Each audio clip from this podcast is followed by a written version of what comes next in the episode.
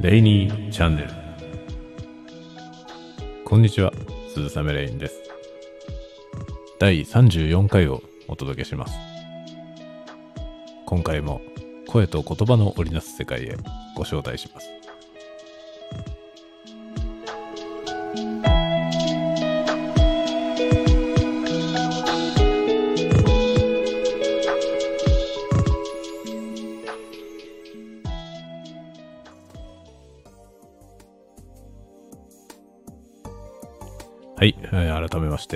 んにちは、鈴雨レインです。えー34回ということで、今回もまたですね、小説読本的なものをご紹介したいと思います。で、えー今日ご紹介する本は、また再びですね、今度は、あの小説読本らしいものに戻る感じになります。えー今日ご紹介するのは、えー満を持して登場、えー筒井康隆さんによります短編小説講義増補版という本になります。えーまあですね、筒井康隆というこの作家は、えーまあ私のですね、作品をご覧になっている方は、えーわかると思いますが、私がですね、多大な影響を受けている作家の一人であります。で、えーそのですね、筒井さんがお書きになっている、え小説読本的な本というのは実は結構いくつもありまして、で、えー以前にですね、あの、高橋源一郎さんの本をご紹介したときに、えー源一郎さんのお書きになった本は1回にまとめてですね、一気に何冊分もね、えーご紹介しましたけれども、あの、筒井康隆に関しては、あの、あまりにもですね、影響を受けすぎているので、え1回につき1冊ずつ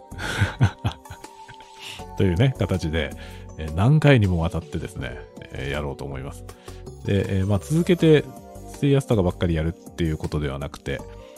またですね、間を置きながらやろうかなと考えております。で、今日、筒井康隆のこの、えー小説読本的な本のご紹介の第1弾として、えー持ってきた本は、えー短編小説講義という本なんですが、これの増補版ということで、増補版は、えー2019年に割と出たばかりのものになります。もともとはですね、1990年に出てますね。岩波新書です。岩波新書で出ているんですが、あの、2016年に第12、3ということで、えーこの90年、1990年に発売されたものがですね、まあ、ずっとこう、えー増版されて出ていたわけですが、この2016年の版を最後に、あの、しばらく絶版になっていたんですね。で、結構入手困難な、え本でありました。しばらくの間。で、えー私はですね、ずっとこれを探しておりまして、欲しかったんですが、なかなか手に入らず、えーついにですね、2019年に、増法改訂版という形で新しく、えー最終章をですね、追加した形で、え改めて出たという経緯があります。で今売ってるものはこの増補版の方なんで、あの、これから買う方はですね、ぜひ増補版の方を買っていただきたいと思います。岩波新書なので、例に漏れず安いですね。えー定価780円、プラス税ということで、えーあまりにも内容に比して安すぎると思います。得るものが大きいため、えーこれはですね、非常に安いと思っております。では今日はですね、この本をご紹介しますが、あの、ちょっとね、うっかりすると全部読み上げるみたいな ね、えーなんかどっか間違った方向のコンテンツになりかねないので、えー時勢を聞かせながらですね、やっていきたいと思いますね。ではでは早速、えー開いてみようと思います。でですね、まず最初はですね、この1990年当時に書かれている部分ですが、あの、短編小説というものに関してね、結構流行っているというね、文芸雑誌ではしばしば短編小説とは何かといった特集が組まれ、作家たちのエッセイやアンケートの返事などが掲載されたと。名作と言われている過去の短編小説の再掲載による特集や、私の好きな短編小説5編などといったアンケート特集が組まれたりもしたと。というね、この時代背景が書かれておりますね。で、まあそんなような流れの中で、えー、この本を書くことになったというそのね、経緯がまず説明されていますが、えー、ここでですね、えちょっと面白いことが引かれているので書いて、え書かれている部分読んでみますね。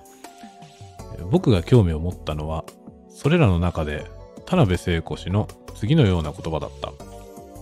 短編小説というのは、よくできましたと言って赤で30丸をつけてあげたくなるようなものがやたらに多いので困ってしまう。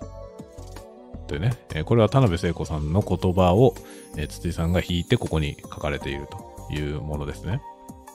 で、これについて補足が書かれています。これはどういうことかというと、模範的な短編小説が存在するという観念の一般化があり、田辺さんはそれを否定的に指定している、指摘しているのである。模範的な短編小説が存在するということは、短編小説を書く上での規範があるということだ。しかし、これはおかしなことである。短編小説に限らず、小説というものは、言うまでもなく、何をどのように書いてもいい自由な文学形式なのだ。意外に思われる読者もおられようが、実は小説というのは最も新しい文芸ジャンルなのである。小説以前から存在した詩や戯曲などの形式による拘束、それはすなわち、韻律だの、三一致の法則、えー、人物、場所、時間の一致、登場人物の数がある範囲内で一定であること、えー、場所が一定であること、えー、ある一定時間内に出来事が起こり終わること。っていうね、まあ、これを三一致の法則というわけですが、えー、だのといったものであるが、そうした形式上の束縛を嫌い、より自由に書こうとして生まれた文学形式こそが小説だったはずなのであると。ね、このように書いてあります。で、それならなぜ今、小説作法の類の書物や発言や、常識と称されるものや、コツと称されるものや、その他何やかやが、巷に満ち溢れているのだろうと、あ満ちているのだろう。そしてそれらの中には特に短編小説を対象にしたものが多いように思われるのだが、これはなぜだろうというようなことをね、書いてありますね。えー、大変ですね。これはねえー、こうやって読み上げ始めるとずっと読んでいきたくなるぐらいですね。えー、もう、眼蓄のある言葉が、え次々に書かれております。もうちょっと読んでみますか。少し、少し端折りまして、ちょっとだけ先を読んでみますと、小説以前から存在する比較的短い文学形式の作法をそのままに、えー、そのまま応用することができるから教えるのに楽であり、えー、バラバラに分解して気象転結だの、えー、伏線だの、対応だの、象徴だのを拾い出してみせることが簡単にできた。これは短編小説について書いているわけですね。例えば、ドストエフス、ドストエフスキーのカラマーゾフの兄弟でこれをやろうとしても無理である。そして何よりもまず、初めて小説を書こうとして、または小説家になろうとして書く方法のわからないものが、中作として最初に挑む形式が短編小説だったからであると。ね、こういうことがあったから、この短編小説に関しての書き方のコツであるとか、えー、こういう風に書くといいというかであるとかね、そういったものが蔓延するかけになっているのであるということが書かれています。つまりはですね、このように否定的に書いてありますので、まあ、この本の冒頭にね、こう書いてありますので、この短編小説講義という本はですね、こういった一般論とは全然違う方向から行くよという宣言でもありますね。えー、でですね、どうしよう。これ、ずっと読んでいくことになりかねない、本当にそんな感じなんですけど、まあこれですね、前書きの部分がまこのようなことが書いてありまして、まあ要はですね、筒井さんは、まあ、常にこのね、小説というのはね、え自由な文芸ジャンルであるから、あの、ルールのようなものとかね、こうあらねばならぬみたいなものは一切ないということを、え常におっしゃっています。で、いろいろな例を引いてきてですね、実際にその名作としてね、すでに世に出ているいろんな例を持ってきて、えー、まあ要は、あの、自由であるということをね、訴えるわけですね。なので、紹介される、その、えー、ここで言うと短編小説がですね、非常に、えー、幅が広いわけですね。あの、なんかそこからね、え共通のセオリーみたいなものを引っ張り出すことは、え、そもそもできないような、そういう、あの、幅の広いものを引っ張ってくるということになってるわけです。で、えー、どうしようかな。あ、ここに面白いことが書いてありますね。えさて、それでは、ほとんどの外在率から自由になり、短編小説作法に類した書物を全く読まず、名作とされている短編小説からどのような影響も受けず、書きたいように書けば、良い短編小説が書けるのだろうか。ね、まあ、ここまでいろいろね、その、えー、形式みたいなものから自由であるということをずっと言ってきたわけですが、じゃあ自由だからといってね、何にもそういうね、知識を持たず、名作も読まず、ね、何の影響も受けず、書きたいように書いて、いいものが書けるのかと。これはもちろん書けるはずがない。いやしくもこれから短編小説を一編書いてみようかというほどの人が、短編小説作法に類する常識を全く知らず、名作を一つも読んでいないなどということはありえないから、どのように書こうが当然その影響は受ける。というふうに書いてあります。ね。そうなんですよね。そもそも小説を書こうと思う人がね、えー、小説読んだことないとか、ありえないので、このね、えー、その先人たちのものから何の影響も受けず、ね、そのなんか無意識のセオリーみたいなものに縛られず、いきなり自由に書けるはずはないということを言っていますね。どのように書いても、その影響は受ける。ということですね。で、いかに自由に書いたように思っていても、書き上げた短編を読み返すと必ず何らかの形式を伴っていて、いやおうなしに短編としての守備が整ってしまっているといった体験は、締め切りに追われ、ストーリーや結末をろくに考えるままに書き始めたという流行作家の多くが持っている、えー、体験と重なり合う。ちょっと不思議であり、奇怪なことに思えるのだが、実はこれらが内在率の力なのであると。これはね、非常に難しいことをおっしゃっているわけですね。形式にとらわれていないつもりでも、もうそのね、あの、その人のね、文学体験の中で、この内在率とここで呼ばれているもの、これはですね、あの染みついた形式ってことですね。そういうものから逃れられない。これはね、あの、やってみるとわかりますが、意図的に外れようとしない限り、どうしても縛られるというのはね、あると思いますね。まあ、これは音楽とかでも同じで、まあ、音楽は特にもっとわかりやすいですが、あの、いかにね、先人の影響を受けずに音楽をするぞって思っても、もうね、無意識の中に、こう、内在率、ここで言う言葉で言うと内在率として、あの、まあ、12平均率であったりとかですね、その調整といったことですね。そういう感覚というのはもう染みついてしまっているので、え、全く音楽のセオリーを知らない状態の人がね、作曲をした時に、自然と調整の中に収まるとかね、そういうことが起きてしまうわけですね。それはもうあの、ね、あの全く自由に音楽を勉強しないで、え音楽を作ろうと思う人であってもですね、え音楽を作ろうと思うぐらいの、そのね、音楽の知識があるわけですよね。そもそも。何らかの音楽を聴いたことがある。そうすると、この内在率というものがもう生まれてしまっていると。まあ、そんなようなことであろうと思います。これがね、非常に面白いですね。ね。えーまあ、他の文芸ジャンルの束縛を嫌って小説を書き始めたのである以上、それが詩とか戯曲とかの作法と同じものであったとは考えにくいのだが、実はやっぱりそうした規制のジャンルの方法論、あるいは絵画や音楽といった他の芸術ジャンルの方法論、またはもしかすると勃興期の、え、自然科学の方法論の影響などを受けていたのだろうか。それともその時代、彼らはそもそも内在率などというものを持たず、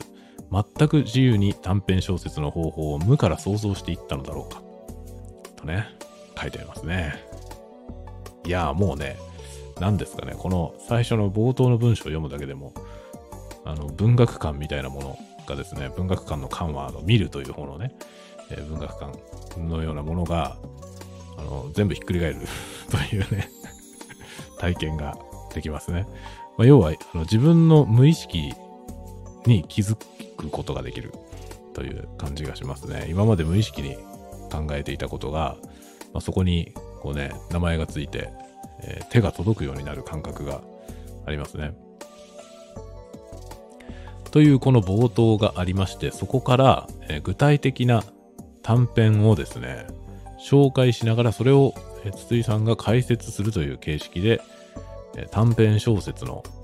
えー、何と言いますかね、え、作法の例と言いますかね、え、まあ、ケーススタディみたいなものですね。そういうようなことが展開されていきます。ので、目次に差し戻りまして、どんな本が、どんな作品が紹介されているのかをご紹介しようと思います。まず最初がですね、ディケンズのジョージ・シルバーマンの釈明。そしてホフマン、隅の窓。アンブローズ・ビアス、アウルクリーク橋の一事件、マーク・トゥエイン、頭突き羊の物語、ゴーリキ、26人の男と1人の少女、トーマス・マン。の幻滅、そして、えー、その後がですね、サマセット・モームの短編小説館という、これはあの具体的な、えー、作品ではなくて、えー、サマセット・モームに関する、まあ、総論みたいなものになりますかね。そして、え新たな短編小説に向けてという章があります。えおそらくここまでが、え最初に出た版に入っていたものかなですかね。あれ？この後もそうなのかな？えー、ちょっとですね、増補版で追加された部分がどこからかが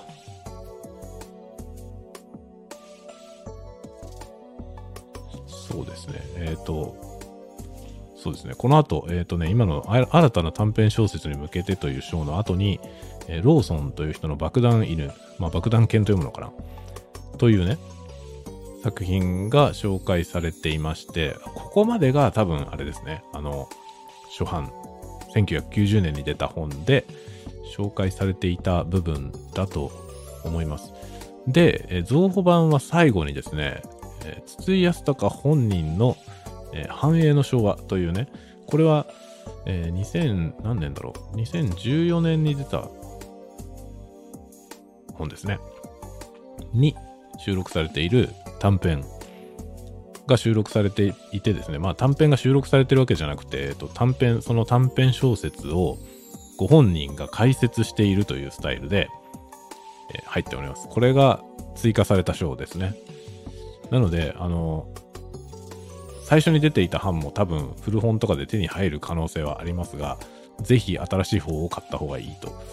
思います。えなぜなら、ご本人がご本人の作品について、え、どのような手法で書いているのかということを説明しているからです。でこのまあ繁栄の昭和っていうのは私はですね、もうあの単行本で出た時にすぐ買って読んでおりますが、あの、ここにね、短編として結構ね、大胆に引用されながら、でそれがどういう意図で書かれているのかということをご本人が解説しているとというようなものですね。で、さらにその解説の中に、あの、まあ、この、ね、短編小説講義という本が出た後に書かれたご自身の小説のいろんなものが、えー、引き合いに出されましてね、こういう手法をこの小説で挑んでいるとか、いろんなことが書いてあるんですよね。という感じで、まあ、これを読むことによって、まあ、その後のですね、あの、割と近年の、えー、筒井康隆を紐解くこともできると。というようなことになってます。で、その章の後に、えー、後書きが書いてあるんですが、後書きは、最初の版にあのついていた後書きをそのまま掲載したものと、えー、この増補版に対して追加された後書き、増補版後書きというのと2つ入っております。あ、ここに書いてあるな。えー、ちょっと、この増補版後書きから少し引いてみます。えー、岩波新書のためにこの短編小説講義を書いてからもう30年にもなる。しばらく品切れだったようだが、今回重版するに際してもう一章新たに書き足し、増補版にしてもらえないかという依頼が、えー、岩波書店編集部からあった。期間の本書は、やはり当時の担当編集者が一冊にするにはページ数が少ないので、もう一章足してほしいと頼んできたので、最終章としてローソンの爆弾剣を論じたのだったが、爆弾剣はいわばドタバタであり、今回さらに一章を加えるとなると、読者の時代感覚を考慮して、より現代的な作品でなければならない。期間の短編小説講義は岩波文庫で入手可能な短編集から選んだ作品ばかりだったがまあその後に書かれた短編も含め論じるべきものは論じ尽くしていてだいぶ以前から章の選考や推薦文執筆の関係から主に新しい長編ばかりを読んできているためここにで論じるに適した真新しい技法による短編が見当たらないのであるとそこでいささかなりとも新しい技法で書いている我が短編、繁栄の昭和を取り上げることにした。というね、流れが全部説明されています。もうね、いや、ありがたいというまさにここに追加するのであれば、あの、ご本人の作品を追加してほしいというのがね、やっぱりファンの心理でありますから、これはね、あの、良かったですね。まあ、最近の作品をね、あんまり短編の真新しいものを知らないから、まあね、いささかなりとも新しい技法で書いている自分の作品を取り上げると。という結論に至ってくださったわけで、それによって、この繁栄の昭和のですね、解説、自分での解説というものが、読めるようになったと。というね。まこういう経緯で、このような本が手元に届いて、非常に嬉しい限りでありますね。で、えー、やっぱりですね、短編小説っていうのは、あの、ここにね、いろいろな作品が引き合いに出されていて、えー、私もですね、ここに挙げられてる作品の全部を読んだわけではないんですけれども、あの、やっぱりね、いろんなものを読んでみて、自分でも書いてみて思うのは、あのいっぱい読んだもの勝ち というね、感じではないかなと思いますね。短編小説って本当に短ければ短編小説なので、極端に言ってしまえばね。その短い中で何をするか、どんな表現をするか、短いからこそ成立する表現っていうのはいろいろあって、まあ、そういうものに挑むのがね、えー、短編小説なのかなという気がしていますね。ところがですね、この本以外の短編小説の書き方みたいなものを見ると、まあ、大体ですね、あのー、構造の話、構成ですかね、の話が割と書かれていますね。どういうふうに話を持っていって、どのように帰結して、どう面白くなればいいのかというね、まあ、オチのあるもの。短編小説のね、まあ、秀逸なものっていうのは大体最後の方に、あの、いろんなものがひっくり返るオチがついてまして、そのオチさえ決まってくれば結構いいものが書けるみたいな感じのものが多いんですよね。この短編の書き方みたいな本を紐解くとね。でも、このね、筒井康隆のこれはですね、まあ、惹かれているいろいろな短編の数々を読んでみてもわかりますが、実にそうじゃない、そのね、オチとかそういうものがないような作品であったりとか、まあ、短編だからえー、許容される文体であるとか、まあ、そういうことがね、満載で、こういうんでもいいんだなっていう、ね、あの、自由さをね、感じることができますね。で、これはね、図らずも、あの、短編小説の書き方として、この本は書かれているわけなんですが、あの、実際のね、短編を紐解きながらね、この短編はこういうところが面白いんだということが説明されているので、あの、これはね、短編小説の読み方講座でもあるんですね。で、この読み方講座をあの読むことによってね、まあ、逆の発想で書くことも可能になるというか、ああこういう発想で書かれるね、作品があるんだったら、もっとこういうこともできるんじゃないかとかね。で、こういうものを書くとこうやって読んでもらえるということは、じゃあこういうふうに書いたら、こう読んでもらえるんじゃないかみたいなね。そういうことも垣間見えて、これはね、もう非常にこの本は有用でありますね。という感じで、えー、この短編小説講義というね、この筒井康隆のこの本は、あのー、私はですね、もう多大な影響を受けております。ただまあ何ですかね、私の場合はもうね、筒井康隆に関しては、あの、公平な目で見れ見れてないという 自覚があります。あの、私ね、あの、筒井康隆の作品をほぼ多分全部読んでると思うんですね。可能な限り入手して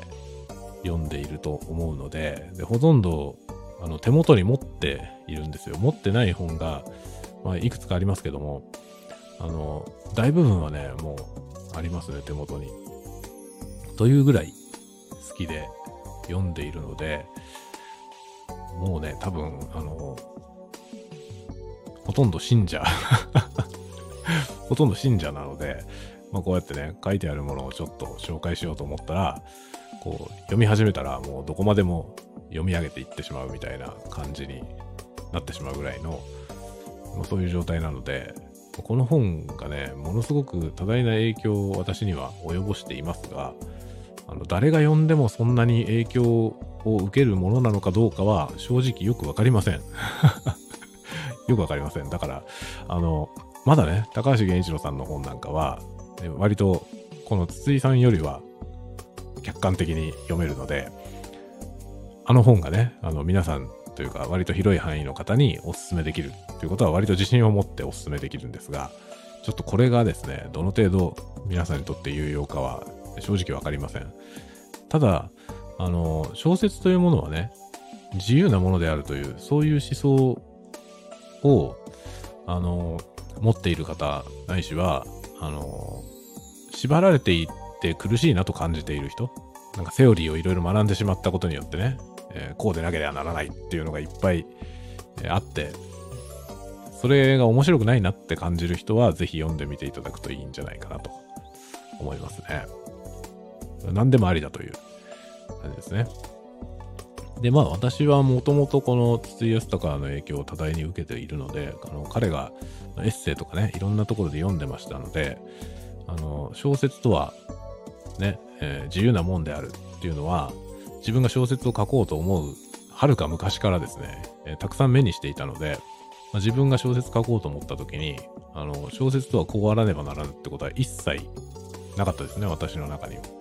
だから自由に書いたんですが、最初の作品が前にもね、どっか違うところで話したと思いますが、あの、ものすごいね、失敗作を書いたんですね。私はね、最初の作品本当にひどいもので、小説になってなかったんですよ。今思えば。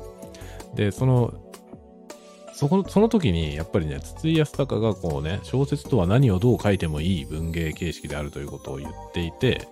自分が何をどう書いてもいいつもりで書いて、それが小説になってないということに気づいた時に、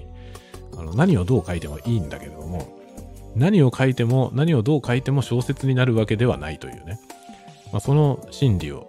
知ったという感じですね。まあ、それから私のね、その、じゃあ小説とは一体どういうもんなんだろうっていうのを考える日々が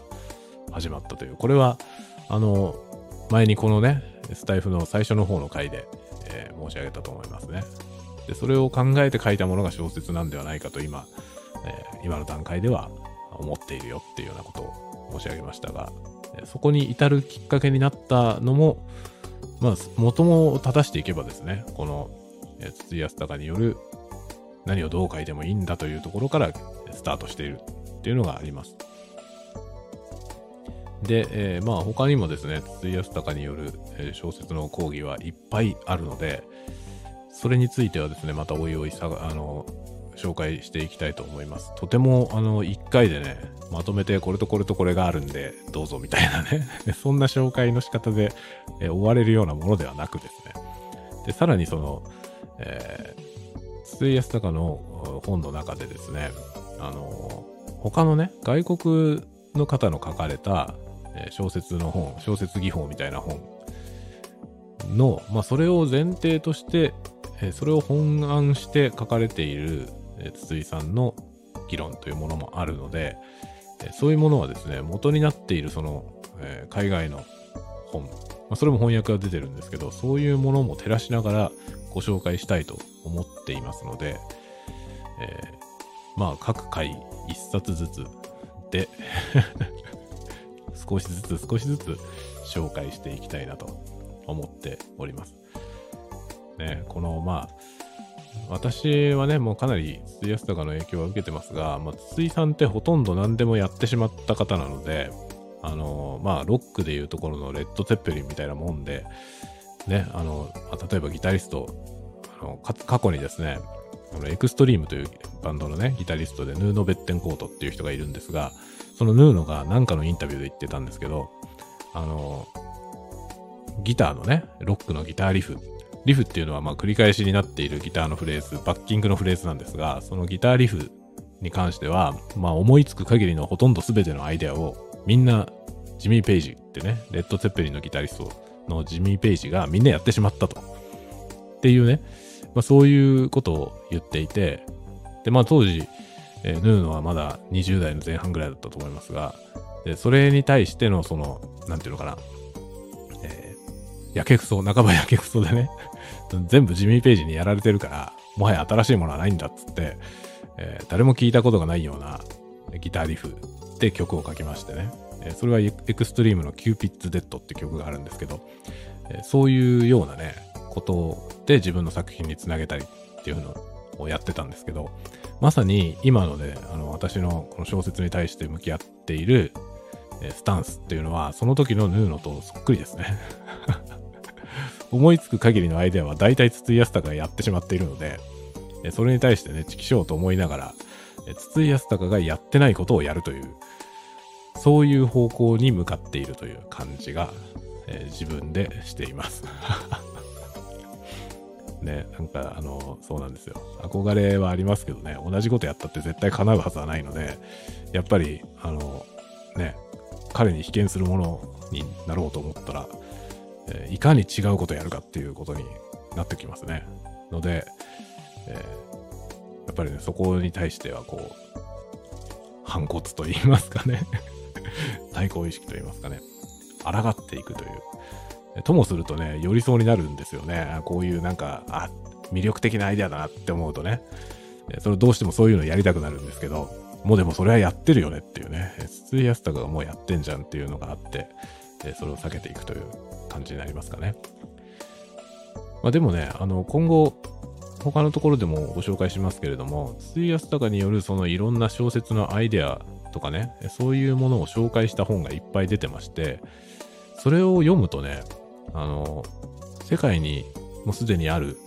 新しいアイデアというかね、実験的な小説のアイデア、そういうものを知った筒井康隆が、どのようなアプローチでそれを自分のパワーにですね、こう消化して、えー、独自性、自分のオリジナリティにしていったかということも垣間見えるんですね。でそうするとね、その方法論を学ぶことによって、今度は私がですね、筒井康隆から学んで、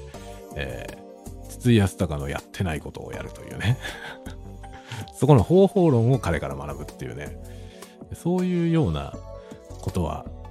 いくらでもできる余地がまだあるっていう思いがありまして、ね、勝負をかけていきたい、そこから勝負をかけていきたいなと思っていますね。まあもちろんね、巨人ですから、相手は ね。相手は巨人ですから、もちろんね、勝負を挑むとかっつったって勝負になるはずないんですけど、でもね、あの、挑まなければ絶対に勝てませんから、ね、挑んでいきたいなと思ってますね。もちろん、あの、めちゃめちゃ尊敬していますが、尊敬もしてるし、えー、ね、崇拝していますが、でも、え、憧れているわけではない という感じですかね。あの、まあ、筒井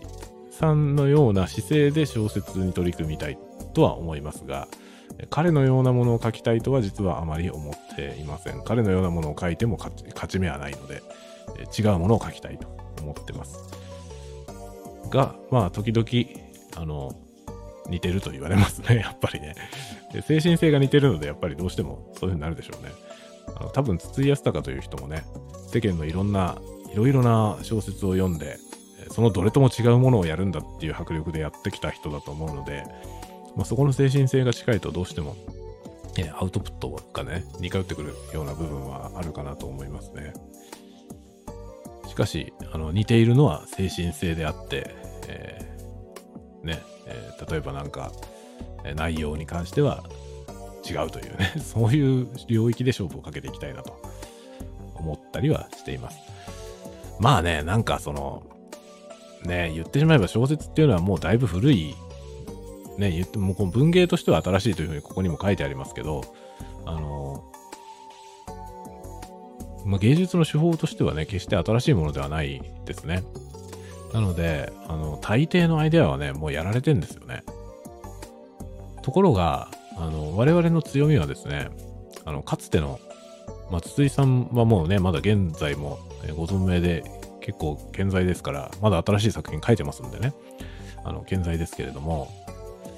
あの、そういった人たちの時代にはなかったもの、テクノロジーですね、そういうものが入ってきているので、今ね、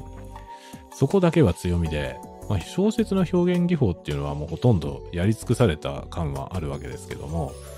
そういう時代にはなかったものが今なら作れるというものがありましてね。そこはまだね、あの、戦えるフィールドかもしれないなと思いますね。そこに拡張していって、これからの新しい小説のあり方というかね。あり方っていうとなんか違うかな。えー、可能性っていうんですかね。そういうものを拡張していけたら面白いですよね。というような、えー、途中から本の紹介じゃなくなりましたけれども まそんなようなことをね、思う感じですね。まあ、1990年に書かれた本なわけですけど、えー、今読んでもね、新しいんですよ。とても新しいですね。やっぱり感覚が新しいということは重要ですね。で、その感覚の新しさ、これはね、何事にもそうだと思いますが、あの、柔軟であろうとか、自由であろうって思う人はですね、あの、ルールを疑ってかかった方がいいと思いますね。こうあらねばならぬっていうことを言う人は大勢いるわけですけども、そのあらねばならぬに縛られているとですね、思考停止に陥るという罠がありまして、あの、思考停止っていうのはね、最も自由から遠いものだと思うので、もう止まっちゃってますからね。そうなったらおしまいなので、やっぱりこのね、なんとかであるべきっていうものが、まあ、自分の中なり、えー、外からなり、こう入ってきた場合にね、あの、それに対してちょっと警報を鳴らすというか、自分でね、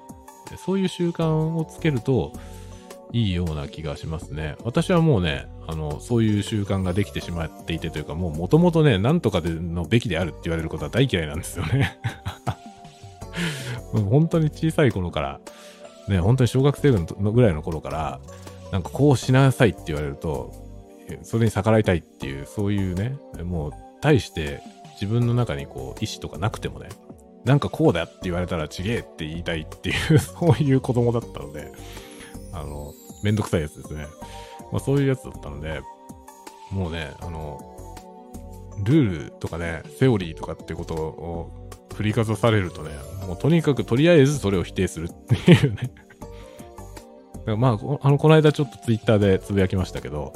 あの、このね、なんとかすべきであるって言われたら、それに対して、あの、文句言わずにいられないっていうね、この、いや、そんなことはないんだっって言わな、言う、言うべきであるという逆、逆の方向のこのべきであるが発動してるよねっていうことを、この間ツイートしたんですよね。これはもう、あの、自分がそうなってるということを改めて、えー、思ってね、そういうツイートをしたんですけど、これ難しいんですよね、本当に。なんとかでなければならぬって言われるとねそれを否定しなければならぬって思うわけですよね。まあそれはさ、逆側のねばならぬなんだよね。要は立場が反対になってるだけで、でもそれも別のねばならぬですよねっていうことなんだよね。本当の自由とはじゃあ一体何だろうということなんですよね。難しいですね。えー、抗ってさえいればいいというもんでもなくて、抗わねばならぬに縛られたらそれはそれでダメなんで、えー、自由で柔軟でありたいなと常々思いますね。はい。というわけで何の話だかわけわかんなくなりましたが 今日は、筒井康隆の短編小説講義増補版というのをご紹介しました。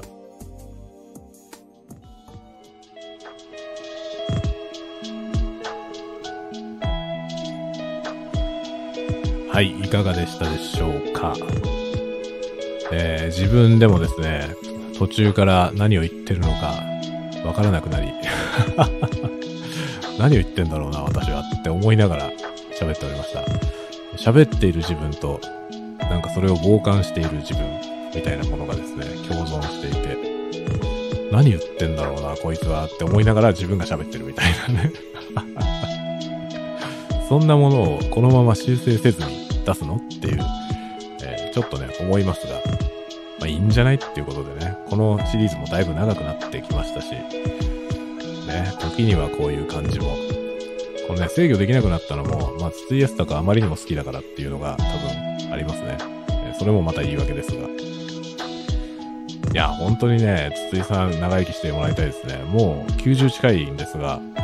えー、まあ同時代のね、筒井さんと同時代の作家さんはもうほとんど亡くなってしまわれて、